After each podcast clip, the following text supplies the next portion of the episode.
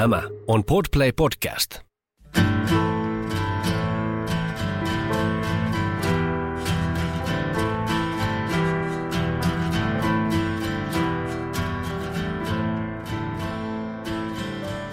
Ja tervetuloa jälleen podcastimme pariin.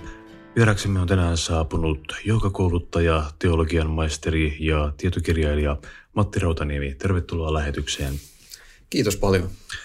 Lähdetään tänään liikkeelle vähemmän yllättävästi Carl Gustav Jungista. Millainen vaikutus tällä sveitsiläisellä piippoa puruttavalla viiksineekalla on ollut sinun elämääsi?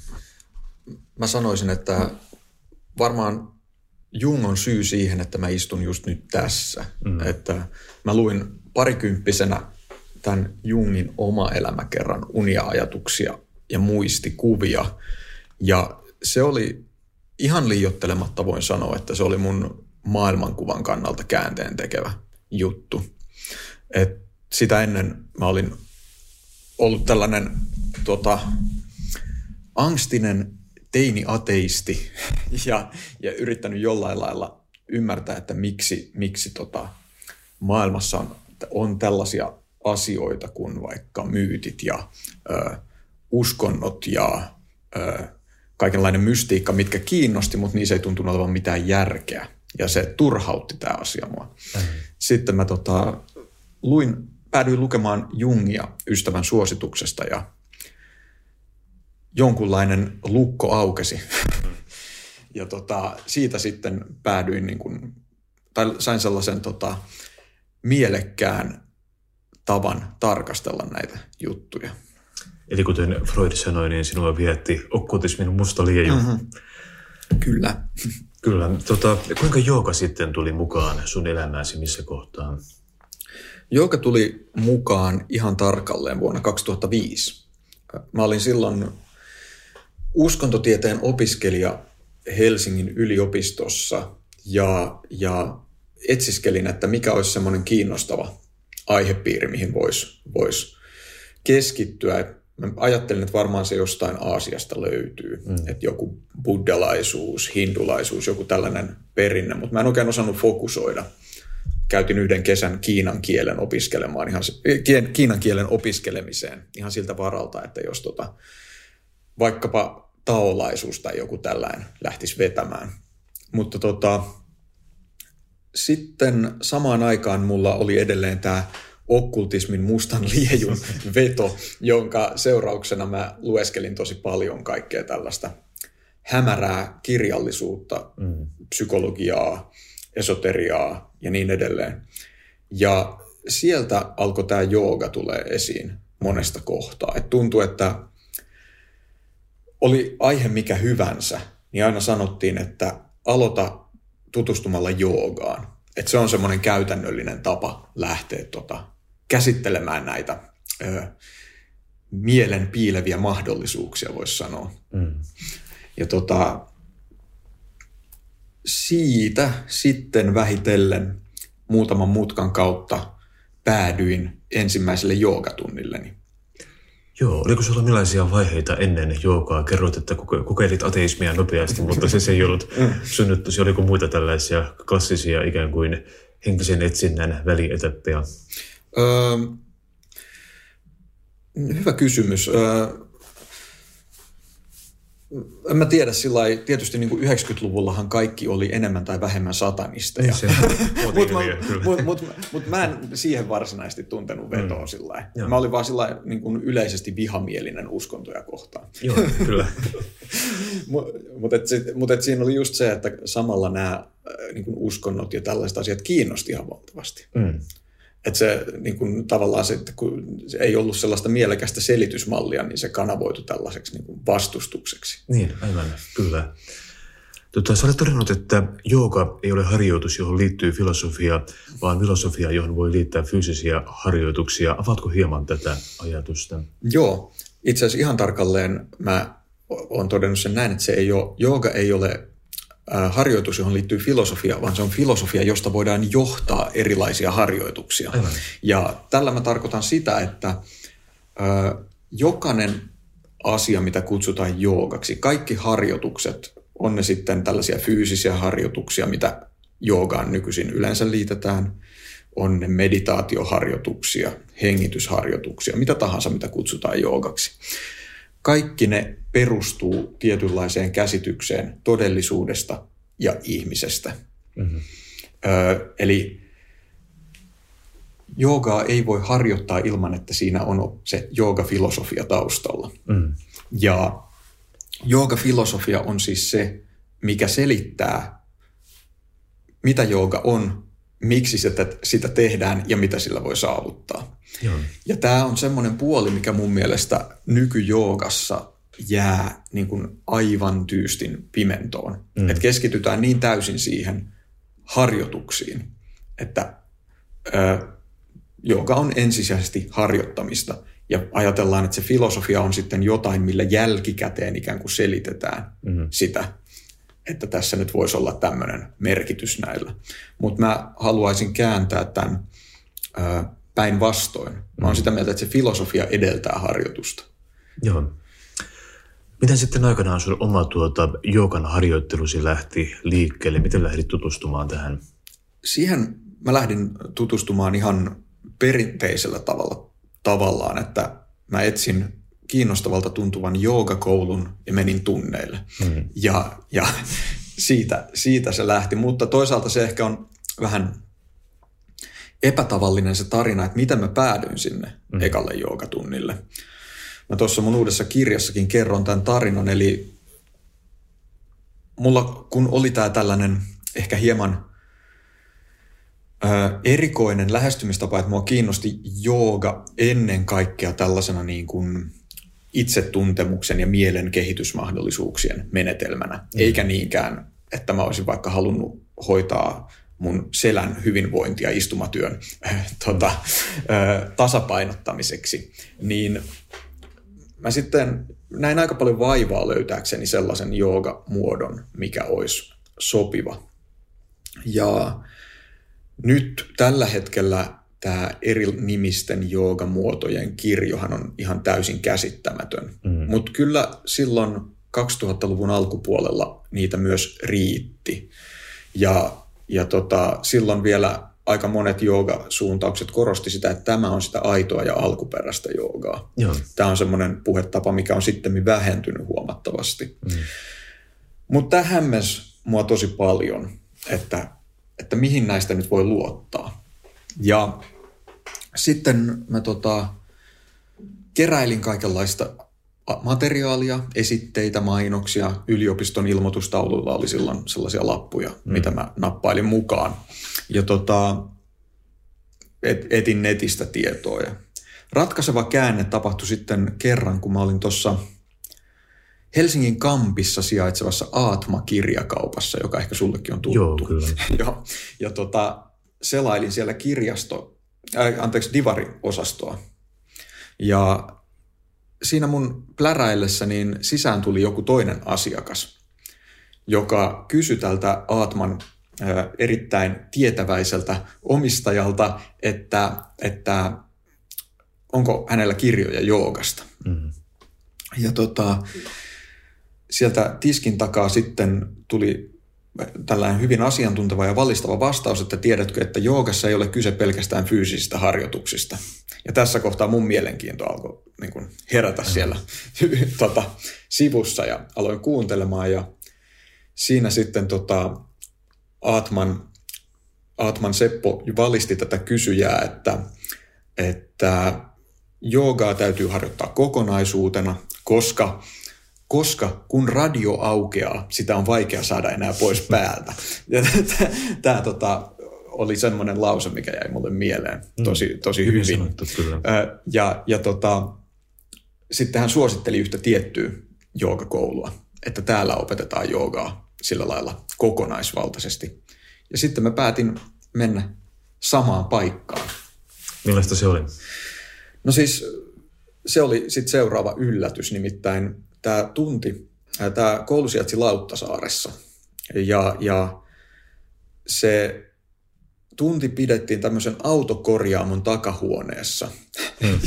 jossa oli koko lattia matto, mitään tällaisia niin kuin joogamattoja tai intialaisten jumalten patsaita tai suitsukkeen tuoksua ei ollut. Se oli hyvin yksinkertainen koruton huone, missä istuskeli tällainen oranssiin pukuun pukeutunut intialainen mm.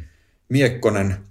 Ja hän sitten, tota, siellä oli ehkä kymmenisen henkeä paikalla ja hän aloitti tunnin tällaisella lyhyellä luennolla, joka alkoi niin, että jooga syntyi Intiassa 7500 vuotta sitten ja sen keksi henkilö nimeltä Shiva, mm. mikä, mikä tietysti mä sen verran olin uskontotiedettä opiskellut siinä vaiheessa, että tämä kuulosti vähintäänkin kummalliselta mun mielestä. Mutta sitten tota, tehtiin sellainen hyvin ö, intensiivinen fyysinen jooga-asana-harjoitus ja tota, tämä oli, se tuntui mahtavalta mulla oli sen jälkeen sellainen olo, että mä olisin mennyt jonkunlaisen mankelin läpi, mutta mm. fiilis oli todella hyvä. Ja sitten mä aloin käymään tämän opettajan tunneilla säännöllisesti. Ja siitä se alkoi tavallaan se mun ihan käytännön polku joogan parissa. Joo. Milloin matkustit Intiaan sitten ensimmäisen kerran? Intiassa mä kävin 2007, eli pari vuotta tämän jälkeen. Okei. Okay. Kerro hieman näistä Intian matkoista. Esimerkiksi mitä, mitä intialainen bussimatka opetti sinulle kuolevaisuuden olemuksesta? Joo, tämä, tämä on yksi mun merkittävimpiä jooga-kokemuksia. Tota, ää, me tosiaan mentiin silloin 2007 tämän mun silloisen jooga-opettajan ja sitten muutamien hänen muiden oppilaiden kanssa Intiaan tällaiselle ihan turistimatkalle. Hmm. Et siinä ei ollut sen, sen niin kuin, me ei suunnattu mihinkään ashramiin tai mihinkään tällaiseen varsinaiseen joogapaikkaan, vaan me kierrettiin ensimmäiset pari viikkoa Delhi, Agra, Jaipur, tällaisia paikkoja, missä yleensä Intiaan ensi kertaa matkustavat käy ja katsottiin nähtävyyksiä ja Taj Mahalia ja tällaisia paikkoja käytiin. Sitten sen jälkeen mä jatkoin, kun muu seurue palasi Suomeen, niin mä yksin jatkoin sitten bussilla matkaa pohjoiseen. Mm. Ja tämä bussimatka muodostui mun suureksi opettajaksi Intiassa. Mä, mä oon puhunut tästä monien Intiassa käyneiden kanssa, että tämä ei ole mitenkään tavaton kokemus, että intialainen bussi antaa to, tota, elämää muuttavia kokemuksia. Mä siis liikuin tällaisella paikallisbussilla, joka oli sellainen koliseva peltitölkki. Mm. Ja se, mitä pohjoisemmaksi Intiassa mennään, sitä vuoristoisempaa maasto on. Ja tota, tiet on hyvin kapeita, hyvin kiemuraisia. Jos toinen tota, bussi tai mikä tahansa kulkuneuvo tulee vastaan, niin molempien pitää pysähtyä ja toisen täytyy peruuttaa. Ja tota, tässä niin kun, mä en ikinä unohda sitä, kun mä istuskelin siinä bussin penkissä ensinnäkin se bussin ovi sen kuskin vieressä, mä olin siinä aika lähellä kuskia, se oli koko ajan auki. Ja siitä ovesta näki, miten niin kuin siitä välittömästi siitä oven vierestä alkaa sellainen lähes pystysuora pudotus mm. jonnekin tyhjyyteen. Ja tota, tota, tota, se niin kuin kokemus siitä, että mä oon nyt tässä bussissa, jos jotain pientäkään menee pieleen, niin me syöksytään tonne rotkoon, mm-hmm. öö, mitään ei ole tehtävissä – se, se tota, siinä muodostui sellainen niin kuin todella vapauttava tunne mm-hmm. siitä, että tässä, tässä on nyt niin kuin täysin luovuttava kaikesta kontrollista. Et nyt on vaan antauduttava tähän niin kuin virtaan ja luotettava siihen, että tässä päästään perille. Mm. Ja mä oon kuullut, että erilaiset tilanteet Intiassa yllättävän usein joukkoliikenteeseen liittyvät on antanut ihmisille vastaavia kokemuksia. Hän niin mm. täydellisen irtipäästämisen ja vapauden kokemuksen. Tuo on mielenkiintoista, koska vapaus ei välttämättä olisi ensimmäinen tuota noin, asia, mikä tulisi mieleen. Ehkä voisiko pitää olla enemmänkin pakokauhua tai, tai katumusta, että miksi valitsin tämän Adventures henkisen bussin, enkä vaikka, enkä vaikka lentokonetta tai jotakin muuta mukavampaa. Mutta toisaalta mä muistan kerran itse asiassa eräällä ensiapukurssilla kuuleni tällaisen tota, kouluttaja siellä kertoi tällaisesta psykologisesta ilmiöstä, mikä tapahtuu lentokoneissa, niin kuin että ö, jos, jos lentokoneessa menee joku pieleen, niin tota noin, toivo on ikään kuin samalla se asia, joka myös tuottaa epätoivoa. Eli mikäli näille, näille matkustajille niin kuin kerrotaan suoraan, että nyt käy huonosti, me kaikki kuolemme, mm. niin siitä seuraa tällainen kuulemma niin kuin hyvin, hyvin vapauttava tilanne, missä ihmiset tyynesti soittavat omaisillensa, että nyt käy näin, mutta jos on pienikin sauma siihen, että tuota noin, tästä ehkä, ehkä selvitäänkin, niin siitä Joo. syntyy kuulemma mekkala ja pakokauhu sitten. Joo, toi on, toi on hyvä pointti ja se on varmasti, varmasti näin, että tota, ää, jollain lailla se, että huomaa sillä, että no tässä ei nyt ole mitään vaihtoehtoja, mm. näin se on, ää, niin sitten on helppoa tai ei se helppoa, mutta se niin kuin tapahtuu, se mm. irtipäästäminen. Joo, onko sulla muita vastaavia kokemuksia vai onko tämä toistaiseksi ainoa lajiaan? No, kun mä kävin toisen kerran Intiassa, niin mä koin saman kokemuksen taksissa. Okay. mutta tota, mutta tota, kyllä, se, kyllä se toi ensimmäinen, ensimmäinen toi on niin kuin sellainen hyvin, hyvin tota, merkittävästi mieleen painunut juttu. Joo, miten kauan tuommoinen bussimatka sitten kesti? Oliko se minuutteja vai tunteja, mitä siellä olit kuoleman armoilla? Siis, siis tämä on se tietysti yksi puoli noissa Intian bussimatkoissa, että ne kestää loputtomasti. Uh-huh. Semmoinen muutaman sadan kilometrin matka kestää koko päivän tai koko yön.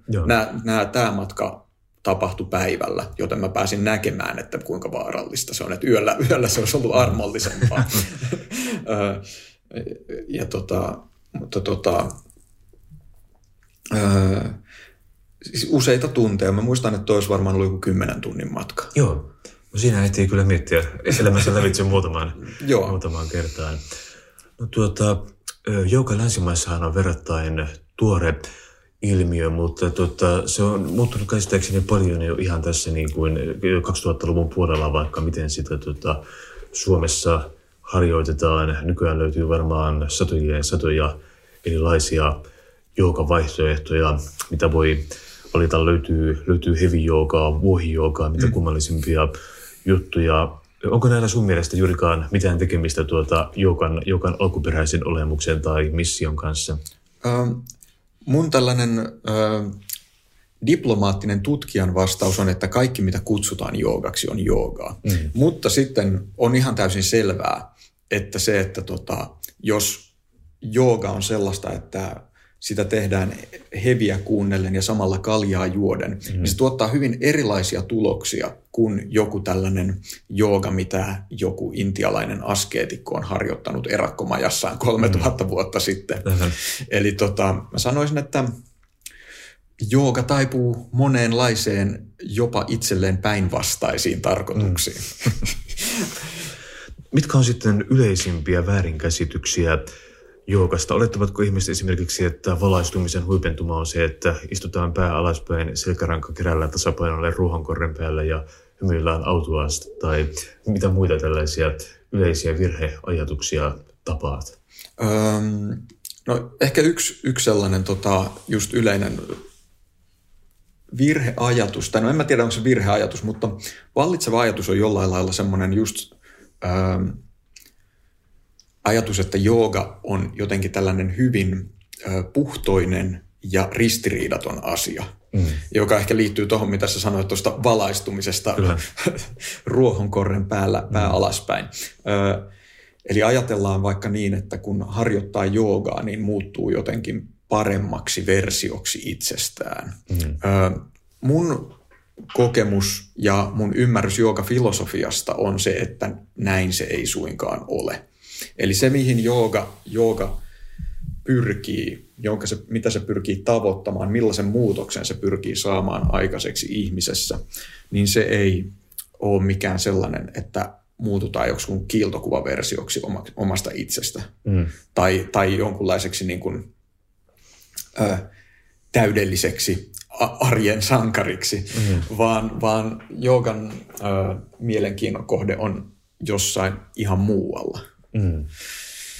Joo, tuossa on ehkä toi niin kuin yleinen tämmöinen harhaluulo liittyen tällaiseen niin kuin henkisen työn prosessiin on se, että se olisi ikään kuin nopea ja tehokas, mutta tavallaan niin kuin, että kun, kun miettii sitten vaikka jotain kiven, kiven hakkausta, miten, miten patsas syntyy kivestä, niin henkinen prosessi pitäisi ehkä nähdä tällaisena niin kuin hitaana astettaisena työnä kuin sellaisena sen sijaan, että se näkisi tämmöisiä niin kuin sormia napsauttaen tapahtuvana muutoksena, jolloin sedekehä ilmestyy pään päälle ja ikuinen hymy kasvoille. Joo, joo, ja siis tuossahan on vielä niin kuin just se, että tavallaan joogaa ei välttämättä nykyään lähestytä edes tällaisena niin kuin henkisen työn mm, aivan. muotona, vaan se on ikään kuin sellainen mielihyvä automaatti. Mm. Eli, eli nykyään mielenkiinto on enemmän tavallaan joogan välittömissä vaikutuksissa kuin siinä, että sillä harjoituksella olisi joku päämäärä, mitä kohti mennään. Mm. Että äh, tavallaan nykyään korostuu hirveästi se, että miltä jooga tuntuu. Ja totta kai on ihan selvää, että monet joogaharjoitukset, kuten asana-harjoitukset, tietyt hengitysharjoitukset, ne tuntuu tosi hyvältä. Mm. Ne tuottaa miellyttäviä tuntemuksia. Mutta mun ymmärryksen mukaan tämä ei ole lainkaan se, mistä joogassa on kyse. Mm. Sitten toi niin kuin henkinen harjoitus laajemmin, mm. minkä sä nostit esiin, niin ehdottomasti mun mielestä jooga on tällainen menetelmä, jolla ihminen pyrkii muuttamaan itseään tietyllä tavalla. Ja, ja se vie aikaa. Mutta yksi väärinkäsitys on se, mihin törmää usein nykyjoukan kentällä, että se joogalla ei ole mitään päämäärää, että se harjoitus on itsessään tärkeä. Mm jos me katsotaan joogan historiaa ja joogafilosofian tekstejä, niin siellä kyllä tulee hyvin selkeästi se kuva, että joogalla on, se on tietynlainen polku. Silloin, siinä on tietyt vaiheet ja sillä on tietty päätepiste. Mm. Eli sillä tähdätään johonkin ihan tiettyyn. Mutta sitten se, että mihin joogalla tähdätään, niin se aiheuttaa meille nykyihmisille ongelmia, koska meillä ei oikeastaan ole ihan hirveästi sellaista käsitteistöä, sen ymmärtämiseen, että mitä se tarkoittaa. Ja tässä tullaan siihen, että miksi joogafilosofia on aina ö, joogan taustalla. Mm-hmm. Koska ö, tavallaan se filosofia määrittää sen, että mihin me pyritään. Mm-hmm. Mikä on se meidän ymmärrys siitä, että mitä me ollaan ja mitä me kohti me ollaan menossa. Ja tämä, tämä tietysti koskee ihan mitä tahansa muuta ö, henkistä harjoitusta tai sisäisen työn menetelmää mm-hmm. myös. Eli, eli mun mielestä on tärkeää pohtia näitä perusteita. Mm. Kerrotko hieman, että mikä on oma tulokulmasi joogaan? Sähän tota noin, työsi on ikään kuin tutkijan omaista mm. ja, ja myös, myös akateemista, niin kerrotko, että kuinka lähestyt joogaa itse? Joo, mä oon aina ollut, tai aina ja aina, niin kauan kuin mä oon joogan kanssa ollut tekemisissä, mä oon ollut tavallaan kahden maailman kansalainen kaksoisagentti. Mm. Eli, eli toisaalta mulla on tämä mun henkilökohtainen mielenkiinto näihin aiheisiin, joihin jooga ja vastaavat menetelmät liittyy. Mm. Eli kuka minä olen ja missä minä olen. ja tota, tota, tota, ää, sitten kuitenkin mun persoonallisuus on sellainen, että mä haluan analysoida asioita niin paljon kuin mahdollista. Ja sen takia mä oon lähestynyt joogaa myös aina sitten niin kuin – tällaisen akateemisen näkökulman kautta. Ja mä oon mun uskontotieteen opinnoissa keskittynyt aina joogaan. Hmm. Teen gradun joogasta ja viime vuodet mä oon tehnyt väitöskirjaa joogasta. Joo. Ja tota, ähm, tällä on monenlaisia seurauksia, joista yksi on tietysti se, että mä oon tehnyt hyvin sellaisen joogisesti kyseenalaisen päätöksen, eli että mä en ole vakiintunut mihinkään tiettyyn joogakoulukuntaan tai suuntaukseen, tai mulla ei esimerkiksi ole gurua itsellä, mm. vaan, vaan mä oon tällainen tota, vaeltava kyselijä, joka, joka pyrkii ymmärtämään joogaa laajassa mielessä. Mm. Se ei tietenkään tarkoita, etteikö mulla olisi omaa harjoitusta, mitä mä teen, mutta mun oma harjoitus on voisi sanoa, että melko vaatimaton. Mm. Sellainen hyvin, hyvin tota, pelkistetty ö, meditaatiosta ja hengitysharjoituksista koostuva juttu. Mm. Ö, mutta tota, mun niin kun, ehkä jos mun pitäisi tiivistää, että mikä, mihin mun lähestymistapa joogaan kiteytyy, niin se on, että mun mielestä tieto on tärkeää. Mm. Mun mielestä tieto on tärkeää, että me voidaan harjoittaa joogaa ja oikeastaan tieto on se, mihin joogalla myös pyritään. Tieto siitä, ketä me ollaan ja miksi me ollaan täällä ja missä me oikeastaan ollaan. Mm. Eli, eli mä sanon, että mulla on tällainen tietopohjainen lähestymistapa. Kyllä. Tota, kerrotko sitä vähän näistä joogan peruselementeistä, joita tässä mainitsitkin, että ihmiset varmasti ensimmäisenä ajattelevat jooga-asentoja, kun joogasta mm. tulee puhumus, puhe, mutta sitten tuota, mainitsit muun muassa hengityksen ja meditaation, niin mm. kerrotko vähän, että mitä kaikkea tähän kuuluu? Joo, siis jooga historiallisesti, jos me ajatellaan, miten se on peräisin intialaista kulttuurista, niin se ei missään nimessä ole nimitys millekään yhdelle menetelmälle. Mm-hmm. Nykyään joogalla tarkoitetaan, kun sanotaan, että mä joogaan, niin se tarkoittaa, että tekee tietynlaisia asentoja, mm-hmm. tietynlaisia fyysisiä harjoituksia yleensä. Mutta oikeastaan, jos me katsotaan intialaista kulttuuria, niin jooga on sellainen yleisnimitys kaikenlaisille menetelmille, joilla ihmiset on etsineet, ää, mä sanoisin, tietoa tästä mm. ää, todellisuuden perimmäisestä olemuksesta. Joo. Ja siinä mielessä se on ehkä synonyymi semmoisille sanoille kuin mystiikka tai hartauden harjoitus tai ää, mitä muita vastaavia nimityksiä länsimaisista kielistä löytyy. Mm. Ö, eli se on yleisnimi. Ja tota, ne menetelmät, joita joogaan on sitten Intiassa sisältynyt, on aivan valtavan kirjavat.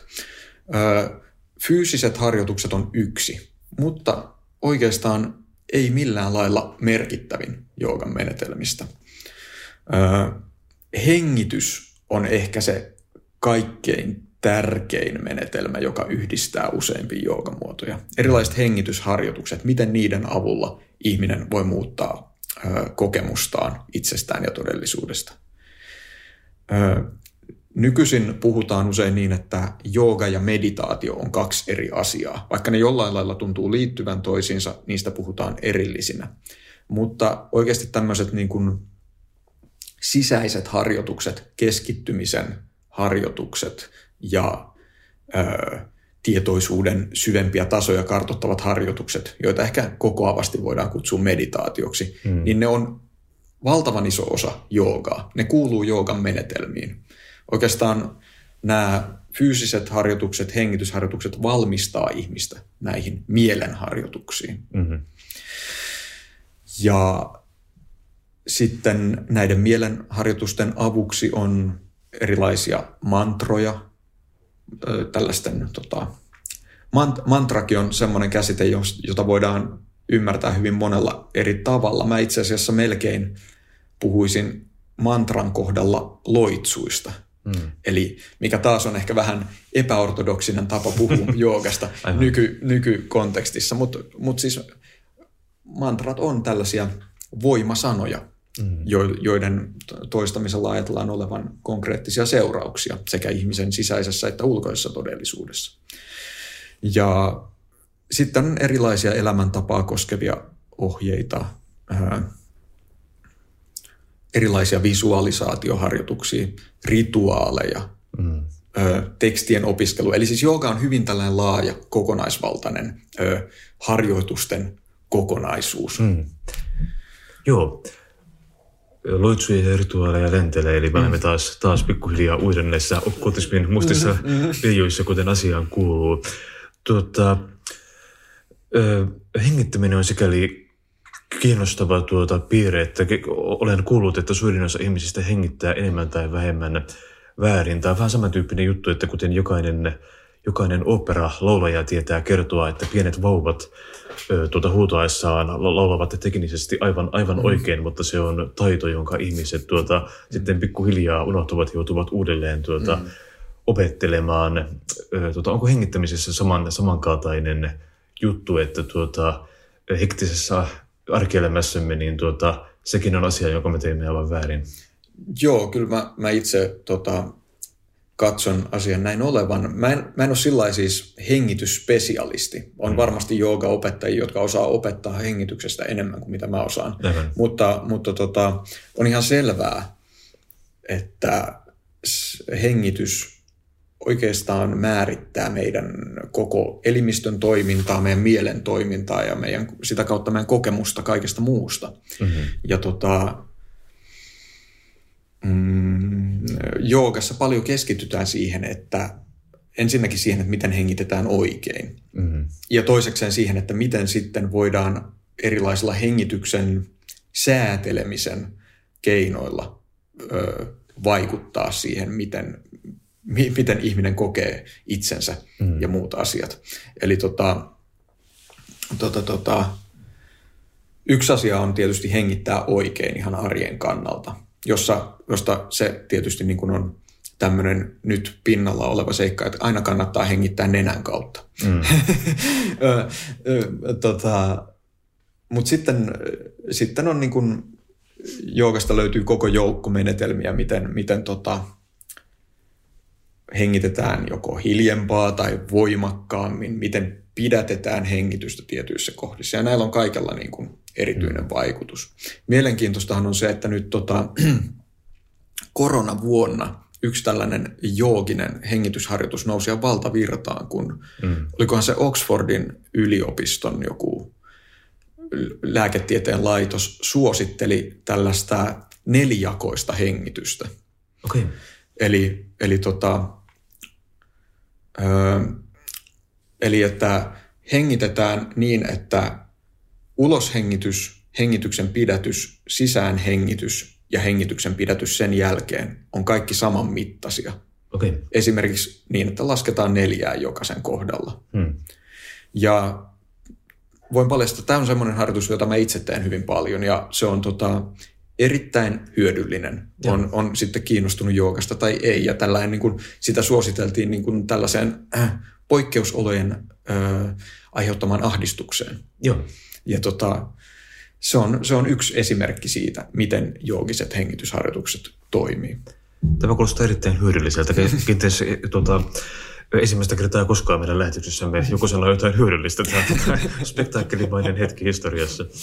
Tota, käydään läpi sitten vähän joogan tuloa länsimaihin, että miten se tapahtui ja milloin se tapahtuu. Oliko niin, että, että tuota kirjailijana tunnettu Henry David Thoreau oli ensimmäisiä tuota, tunnettuja länsimaisia joogan harjoittajiksi lueteltavia henkilöitä?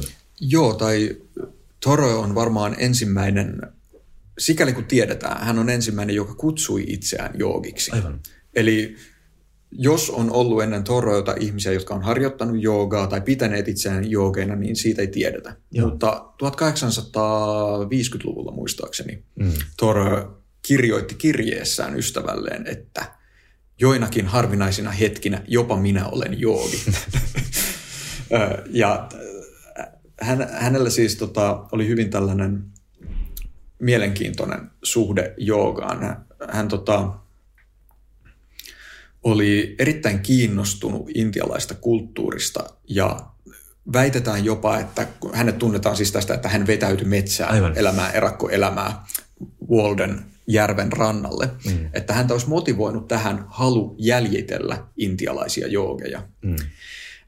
ja tällaisia niin kuin askeetikkoja. Ja tätä tukee se, että tässä Elämää metsässä kirjassaan Thor monta kertaa viittaa Bhagavad Gitaan esimerkiksi, joka on intialaisen kirjallisuuden huippuklassikko, mutta myös yksi historian tärkeimpiä joogafilosofian tekstejä. Joo. Ja hän mainitsee, että hän vaipuu mietiskelyyn istuessaan mökkinsä portailla kuin, kuin intialaiset brahmiinit. Ja hänellä on niin monia tällaisia vihjeitä Joo. että hän niin piti itseään tällaisena ö, jonkunlaisena intialaisten joogien perinnön, perinnön jatkajana. Joo. Tässä kohtaa olemme siis 1850-luvun tienoilla, niin tota, kuinka oikeastaan jooga alkoi sitten ensimmäisiä kertoja tulla länsimaihin? Kuinka se tapahtui? Mm, lyhyesti sanottuna kaikki liittyy brittien siirtomaavaltaan Intiassa. Mm. Ja siihen, että tota, 1800-lukua edeltävien vuosisatojen aikana jooga oli vähän niin kuin painunut marginaaliin intialaisessa kulttuurissa. Ja vähän niin kuin painunut marginaalin äärimmäistä vähättelyä. Se oli lähestulkoon kadonnut Intiasta. Joo. Ja tota, sitten brittien siirtomaavallan ö, epäsuorana seurauksena jooga löydettiin ikään kuin uudelleen intialaista, siis sekä länsimaisten tutkijoiden että intialaisten itsensä keskuudessa. Ja tota, tämä johti sitten siihen monenlaisten käänteiden kautta, että, että joogasta tuli uudelleen intialaisessa kulttuurissa tällainen suosittu asia. Siitä tavallaan alettiin tehdä intialaisen identiteetin kulmakiveä. Mm-hmm. Ja tämän seurauksena sitten tota, ähm, muutamat intialaiset joogit, kaikkein tärkeimpänä Swami Vivekananda, alkoivat levittää joogaa Intian ulkopuolelle. Joogan ensiaskelina lännessä pidetään sitä, kun, kun tota, Swami Vivekananda esiintyi Chicagossa uskontojen maailman parlamentissa syyskuussa 1893. Mm. Ja hän puhui amerikkalaiselle yleisölleen joogasta ja saavutti suuren suosion. Tämä on tietyssä mielessä täysin totta tämä tarina, koska tästä se alkoi, että joogasta alettiin puhua laajasti. Mutta tosi mielenkiintoista on, että kymmenen vuotta ennen Vivekanandaa eräs toinen intialainen joogi oli myös ollut Amerikassa puhumassa joogasta, mutta tätä ei kukaan muista. Mm-hmm. Ja, ja niin kuin Toron tapauksessa tiedetään, joogasta oli myös luettu aiemmin, mm-hmm. koska näitä oli 1700-luvun lopulla alettu kääntää eurooppalaisille kielille näitä joogafilosofian lähdetekstejä. Ja niitä luettiin sitten tutkijoiden ja taiteilijoiden ja kirjailijoiden parissa. Joo. Käydään läpi vähän sitten tuota länsimaalaisten esoteeristen opettajien suhdetta tähän ja otetaan vaikka hieman naisvoimaa lähetyksiemme mukaan. Kuinka tota, teosofisen koulukunnan perustaja Helena Blavatsky, miten hän suhtautui joogaan? Mä sanoisin ehkä sillä hieman tota, raflaavastikin, että Blavatsky on joogan historian ensimmäinen voimanainen. Mm. Että tota, tavallaan vaikeaa löytää mitään tärkeämpää väylää, minkä kautta jooga levisi länsimaissa kuin teosofinen seura ja teosofisen seuran julkaisut. Mm. Blavatsky itse myös opetti eräänlaista joogaa lähimmille oppilailleen. 1890 muistaakseni Blavatsky perusti tämän niin sanotun esoteerisen jaoston teosofiseen seuraan. Joo. Eli tällaisen, niin kuin, se tarkoitti hänen lähimpiä oppilaita, joiden hän katsoi olevan riittävän edistyneitä saadakseen tällaisia salaisia opetuksia. Okay. Ja näille, tota, näille oppilailleen Blavatski sitten alkoi opettaa tällaisia ää, meditaatio- ja visualisaatiomenetelmiä, joita hän kutsui Raja-joogaksi, eli kuninkaalliseksi joogaksi. Mm-hmm. Ja, ja, ja ähm, tämä on tietysti länsimaisen joogan harjoituksen kannalta käänteen tekevä hetki, mutta paljon suurempi vaikutus ö, teosofisella seuralla oli joogan historiaan tällaisen ihan eksoteerisen julkisen julkaisutoiminnan kautta. Joo. Eli teosofinen seura lähestulkoon kaikissa maissa, missä he toimi, julkaisi ensimmäiset joogaa käsittelevät kirjat ja lehtiartikkelit ja, ja niin edelleen myös Suomessa. Teosofinen seura julkaisi 1905 Bhagavad Gitan ja jo 1890-luvun puolella Pekka Ervast kirjoitteli joogasta eri lehdissä mm. ja niin edelleen. Eli teosofisen seuran kautta joogan ideat alkoi levitä kulttuurin tasolla. Tässä on tietysti sitten se hauska puoli, että Blavatskilla oli hyvin omintakeinen näkemys siitä, että mitä jooga on ja miksi sitä harjoitetaan ja miten sitä harjoitetaan. Koska hän ei olisi ollut lainkaan iloissaan siitä, että maailma on täynnä asanoiden tekijöitä mm. vuonna 2020, koska Blavatski oli sitä mieltä, että hatta jooga, eli joka siis tarkoittaa yleisesti joogamuotoja, joissa tehdään fyysisiä harjoituksia, on mustaa magiaa, joka saattaa ihmisen eläimellisen puolensa valtaan. Eli vie ihmistä tavallaan taaksepäin henkisessä kehityksessä. Aivan. Mutta sitten tällainen meditatiivinen raja kohottaa ihmistä yhä korkeammalle, mm. korkeammille olemassaolon tasoille. Ja tämä on hyvin radikaali tulkinta, joka ei välttämättä saa tukea vanhemmasta joogatraditiosta niin kauheasti. Mm. Syyt siihen, miksi Blavatsky näin ajatteli, on toki löydettävissä, mutta tämä vaikutti pitkäksi aikaa myös siihen, miten jooga nähtiin.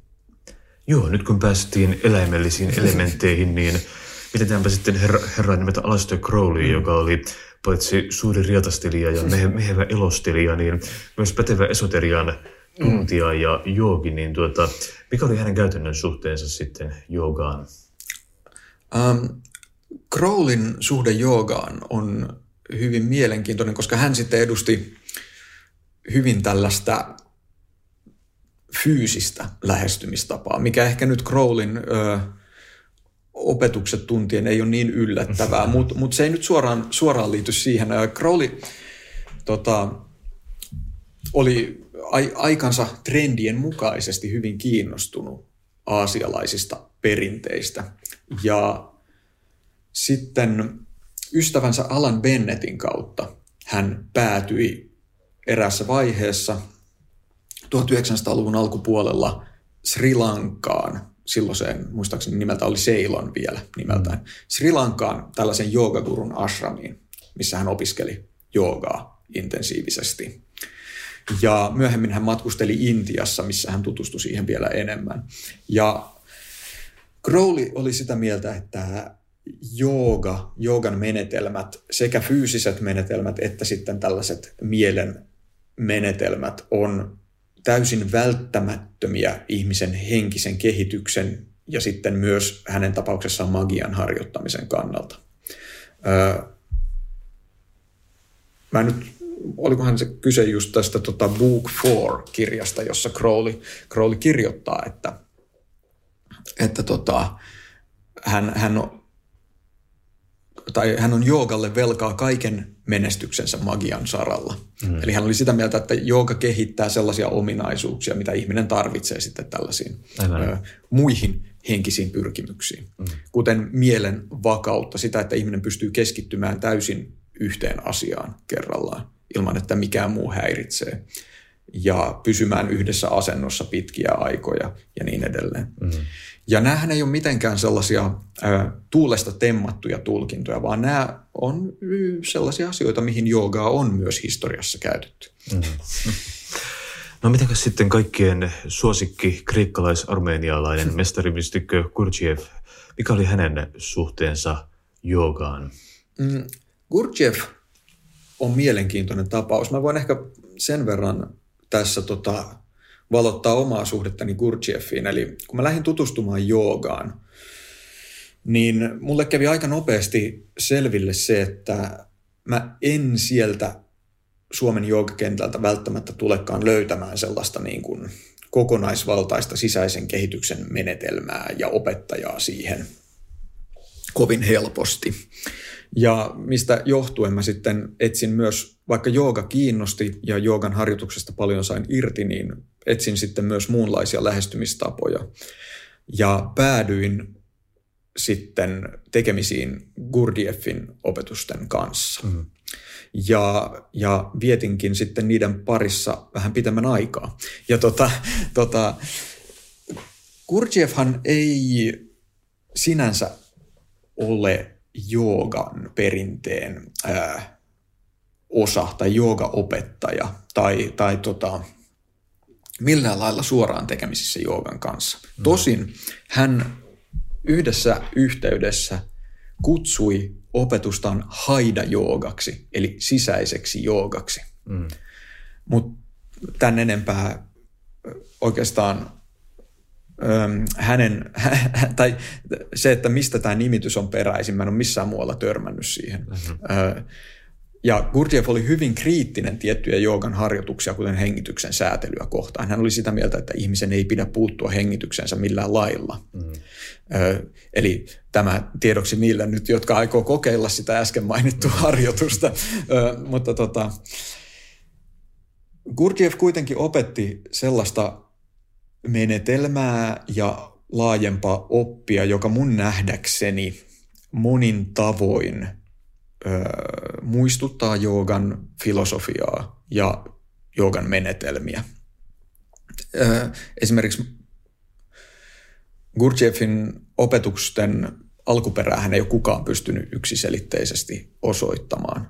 On sanottu, että siinä on elementtejä suufilaisuudesta, jesidien magiasta, ortodoksi tota, munkkien hartauden harjoituksesta ja yksi mun mielestä vakuuttavimpia teorioita on, että se on jollain lailla juontanut juurensa Tiibetin buddhalaisuudesta. Mutta sitten yksi piirre, mistä oikeastaan ei mun mielestä riittävästi puhuta, on se, että monilla Gurdjieffin opetuksilla on ihan suoria yhteyksiä Upanishadien filosofiaan. Eli Upanishadit on näitä ö, intialaisen kulttuurin metafyysisiä tekstejä, jotka kirjoitettiin ajanlaskun alkua edeltävän vuosituhannen aikana. Ja tältä pohjalta mun, mun nähdäkseni niin kuin Gurdjieffilla on paljonkin tekemistä joogan kanssa, koska Upanishadeista tulee myös varhaisimmat joogan opit. Joo. Ö, mutta niin, se kysyit, että mikä hänen suhteensa on joogaan. No tässä se suurin piirtein oli. Kyllä, kyllä. varsin kattava vastaus. Kyllä, että tässä käytiin vähän läpi tällaisia tunnettuja länsimaalaisia esoteerikkoja. Mm. Hypätään seuraavaksi ihan tänne Suomen maalle ja mainitsikin tuossa jo Pekka Ervastin mm. ja tuota, hänen teosofisen työnsä kautta ilmeisesti myös jooga sitten ensimmäistä kertaa tuli jollakin tavalla tie, tiedetyksi Suomessa, oliko näin? Joo, öö, mä jopa tekisin niin tota, röyhkeän väitteen, että Pekka Ervast oli Suomen ensimmäinen joogi, mm. koska on selvää, että hän teki jonkunlaisia harjoituksia, joita hän myös näyttää pitäneen joogana.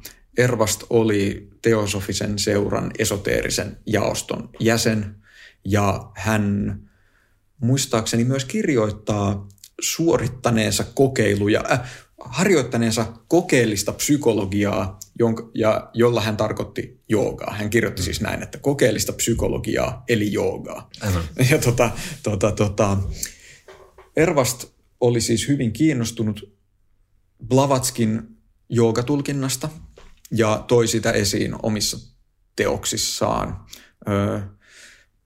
Hän 1923 julkaisi kirjan Alempi ja ylempi jooga, joka on suomalaisen joogahistorian käännekohta sikäli, että se on ensimmäinen suomalaisen kirjoittama joogakirja.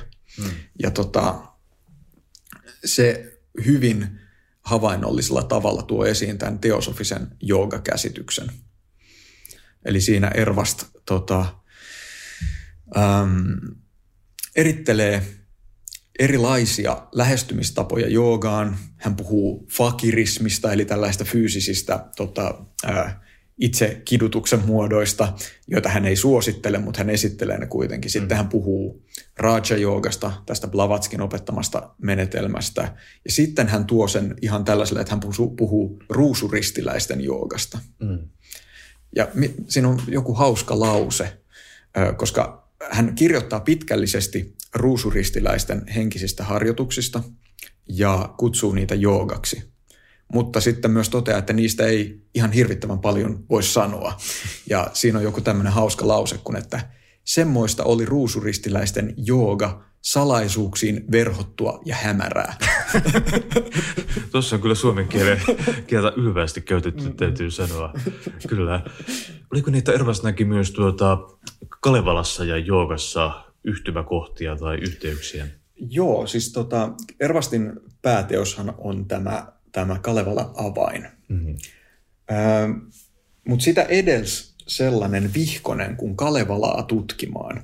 Mm. Ja tämä Kalevalaa tutkimaan sisältää sellaisen toteamuksen, että myös muinaisilla suomalaisilla oli tieto joogasta, sillä ää, Ervastin mukaan Väinämöinen, Ilmarinen ja Lemminkäinen ilmentää Bhagavad Gitan kolmea keskeistä joogapolkua. Mm. Eli tiedon joogaa, öö, toiminnan joogaa ja rakkauden joogaa, näin niin kuin nopeasti selitettynä. Mutta valitettavaa on se, että Ervast ei sitten avaa tätä yhtään enempää missään, ainakaan mun tietojen mm. mukaan. Mä oon yrittänyt etsiä ja mä, Kalevalan avaimessa selkeästi nämä ideat on läsnä, mutta niitä ei, siis tämä, niin kuin, nämä termit, joogan termit ei esiinny siellä. Mm. Eli hänellä oli tämmöinen idea, mutta tota, hän ei sitä sitten avannut tällaista yhtä toteamusta enempää. Sääli, se on hyvä lauseen alku, mutta joo. sitä ei ole loppu uupumaan. Mm-mm, joo.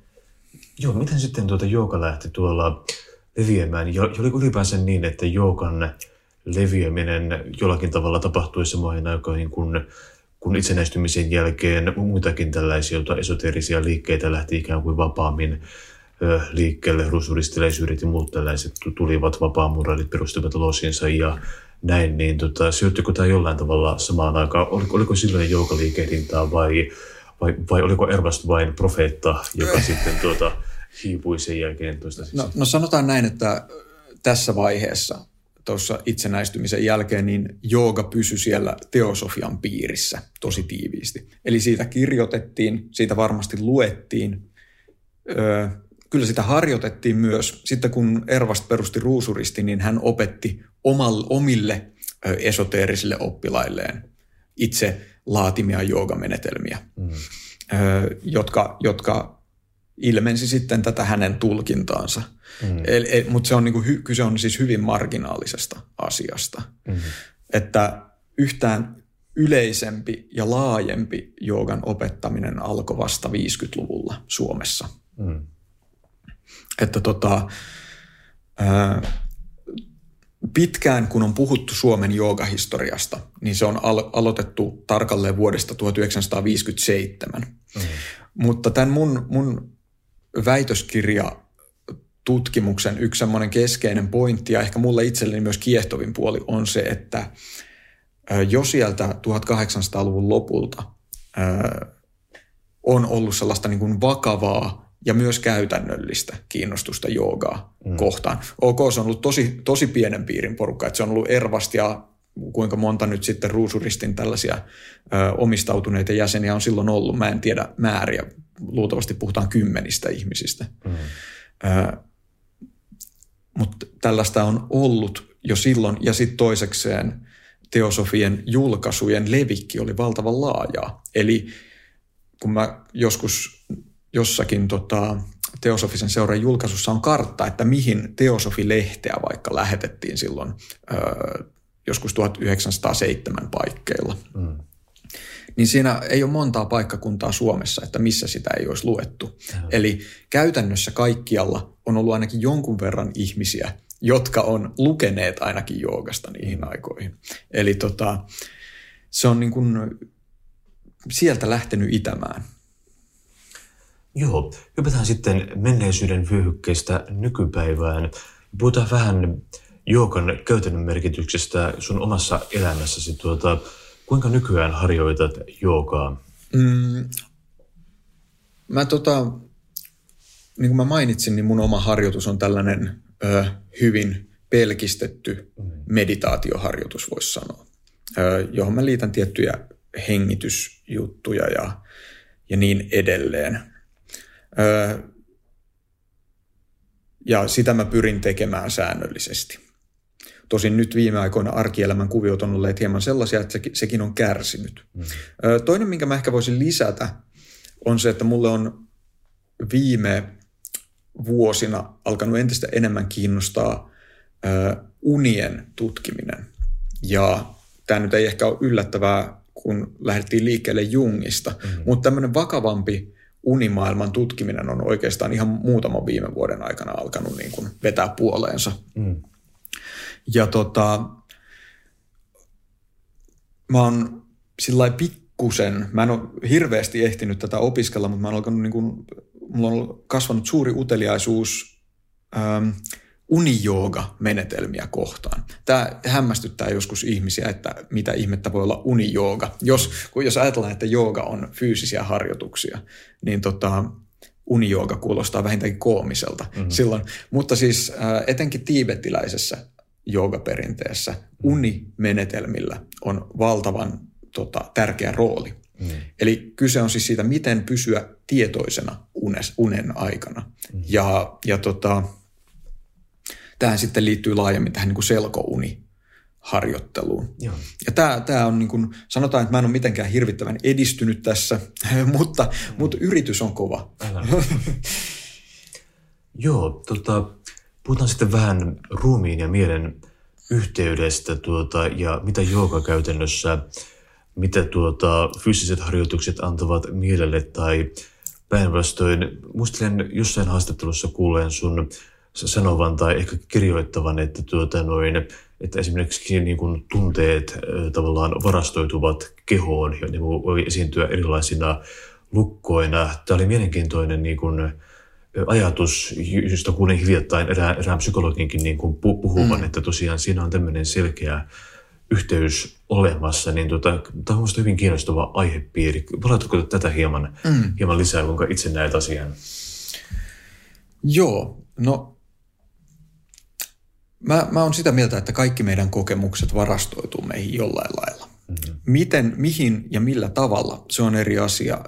Monet ihmiset raportoi joogaharjoituksesta sellaisia kokemuksia, että kun he harjoituksen myötä rentoutuu jossain asennossa esimerkiksi syvästi, niin nousee pintaan tällaisia unohdettuja tunteita tai kokemuksia tai torjuttuja asioita. Eli, eli jollain lailla näyttäisi siltä, että, että kokemukset varastoituu johonkin lihasjännityksiin esimerkiksi jollain lailla. Mä en, mä en ole hirvittävästi paneutunut tätä koskevaan tutkimukseen. Mä tiedän, että tällaista esitetään ö, psykologian puolella ja mä pidän sitä itse uskottavana. Hmm. Jooga-filosofiassa sitten ajatus on se, että kaikki asiat, mitä me tehdään, koetaan ja käydään läpi, jättää meihin tällaisen jäljen, painauman, eli samskaaran. Ja käytännössä nämä samskaarat muodostaa sen, mitä me ollaan. Mm. Eli voidaan niin kuin ikään kuin ajatella, että nämä samskaarat muodostuu chittaan, eli tähän niin kuin ihmisen psyko, psyykkiseen kokonaisuuteen. Eli ehkä voidaan ajatella, että psyykkinen kokonaisuus on niin kuin sellainen hahmoton massa, ja sitten elämän myötä siihen muodostuu tällaisia pikkupainaumia mm. kaikesta, mitä me koetaan. Ja tavallaan jokainen painauma vetää meidän toimintaa enemmän siihen suuntaan. Voidaan ajatella, että sitten tämä, mitä me, millaisena me näyttäydytään maailmassa, on niin kuin seurausta siitä, mm. minkälaisia painaumia siihen mieliainekseen on syntynyt. Mm. Eli, ja tämä mun mielestä jollain lailla myös, myös tota, ää, tukee tätä, vaikka, vaikka niin kuin tuossa ajat, mitä, mistä sä lähdit liikkeelle, että tunteet varastoituu kehoon, mm. niin siinä on tällainen fysiologisempi lähestymistapa. Mm. Ja joogafilosofian ajatus on enemmän tällainen mentaalinen. Mutta niille, niille välillä voi olla yhteys, koska, koska kuitenkaan niin kuin joogassa ero kehon ja mielen välillä on olematon. Aivan. Otetaan sitten, meillä alkaa pikkuhiljaa lähetysaika viimeistyä, mutta tuota, otetaan vielä loppuun tällainen teema, jota pohdiskelin. Se on laaja kysymys, että mitä, tuota noin, mitä esoteria tai mitä jooga käytännössä on sulle antanut. Ja tuota, poistan tätä vähän pohdinnalla siitä, että ainakin tosinaan itse kun myöhäisinä tuntina istun valveilla mm. ja lueskelen Carl Jungin mm. muistelmia tai Nietzscheä, mulla herää usein kysymys, että minkä ihmeen takia oikeastaan teen tätä, miten tämä oikeastaan valmentaa mua niin kuin kohtaamaan jotain elämän suuria kysymyksiä, kuten kuolemaa tai miten tämä auttaa mua selviämään ihmis- ihmissuhteiden suhteiden myrskyisestä tota, metsiköstä, niin tämä on sellainen kiinnostava teema. Ja sitten toisaalta mietin vaikkapa muun muassa monet menestyvät suuret taiteilijat, kuten Nick Cave ja David Lynch, ovat puhuneet meditaation mm. voiman puolesta, niin mitä meditaatio käytännössä, jooga, koko tämä esoterian synkeä lieju on sulle vuosien varrella antanut? Miten se on kehittänyt sinua ihmisenä? Uh, hyvä kysymys ja mun mielestä erittäin tärkeä, koska usein kun puhutaan, varsinkin kun puhutaan esoteriasta, niin mm. keskitytään siihen, että minkälaisia juttuja siihen sisältyy ja mitä jänniä tarinoita siellä on ja mitä outoja teorioita. Mm. Mutta siis tärkein kysymyshän on se, että mitä hyötyä tästä kaikesta on. ja tota, um, Mä en valitettavasti ole ainakaan valaistunut. Mm. Öö, mä, mä, en, mä oon edelleen erittäin tota, tota, tota, voimakkaasti oman rajallisen minuuteni öö, vanki. Mm. M- mutta öö, siitä huolimatta mulla on sellainen käsitys, että nämä kaikki asiat, mitä mä oon tutkinut, harjoitukset, mitä mä oon tehnyt, on antanut mulle sellaista –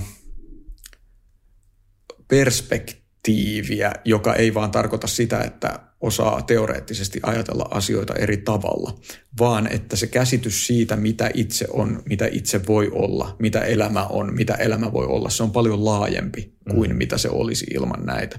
Eli tota, äm, että jos mietitään ihan käytännön konkretian kannalta, mitä joku meditaatioharjoitus on mulle antanut, niin se on osoittanut mulle täysin kiistattomasti sen, että, että mä en ole sama asia kuin mun keho, tunteet ja mieli, mm. vaan minussa on myös jotain näistä riippumatonta. Mm. Ja tämä on yksinkertainen ja arkinen oivallus, mutta se muuttaa tavallaan kaiken. Ja mä uskon, että jokainen, joka yhtään säännöllisemmin tekee mitään meditaatioharjoitusta, tulee tähän lopputulokseen hyvin ö, yksiselitteisesti.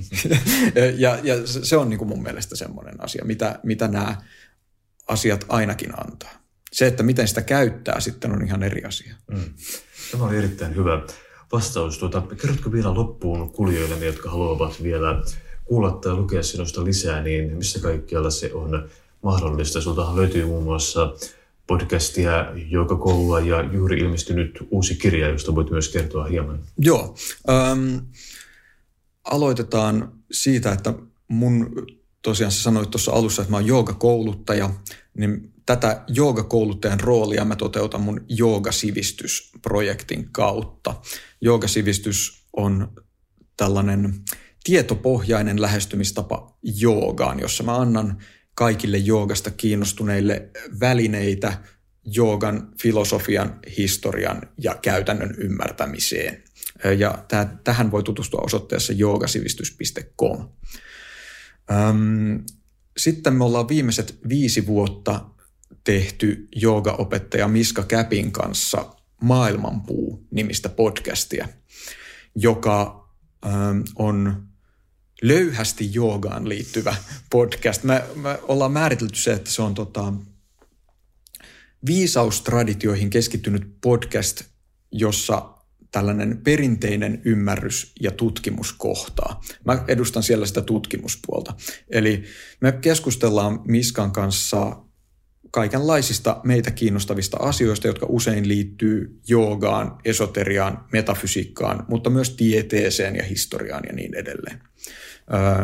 Ja se ilmestyy vähintään kuukausittain. Ja löytyy osoitteesta maailmanpuu.fi. Ja viimeisenä tämä ajankohtainen aihe, eli mun uusi kirja Tiedonjanoinen joogi ilmestyy aulakustannuksen kautta ihan näinä päivinä. Ja se on tällainen kokoelma erilaisia kirjoituksia joogasta. Siellä käsitellään joogan historiaa, joogan filosofiaa, hyvin paljon näitä teemoja, mistä me on puhuttu tässäkin lähetyksessä. Ja vähän myös valotan näitä mun omia seikkailuita joogan maailmassa. Ja kommentoin myös ajankohtaisia jooga-ilmiöitä, kuten sitä, että ovatko Instagram-joogit joogan jumalia vai mitä ne oikein ovat. tota, se, se on saatavilla hyvin varustetuista kirjakaupoista ihan varmaan silloin, kun tämä jakso tulee ulos. Näin on, kyllä. Tämä on hyvä päättää. Kiitoksia paljon vierailusta, Matti Rautaniemi. Kiitos.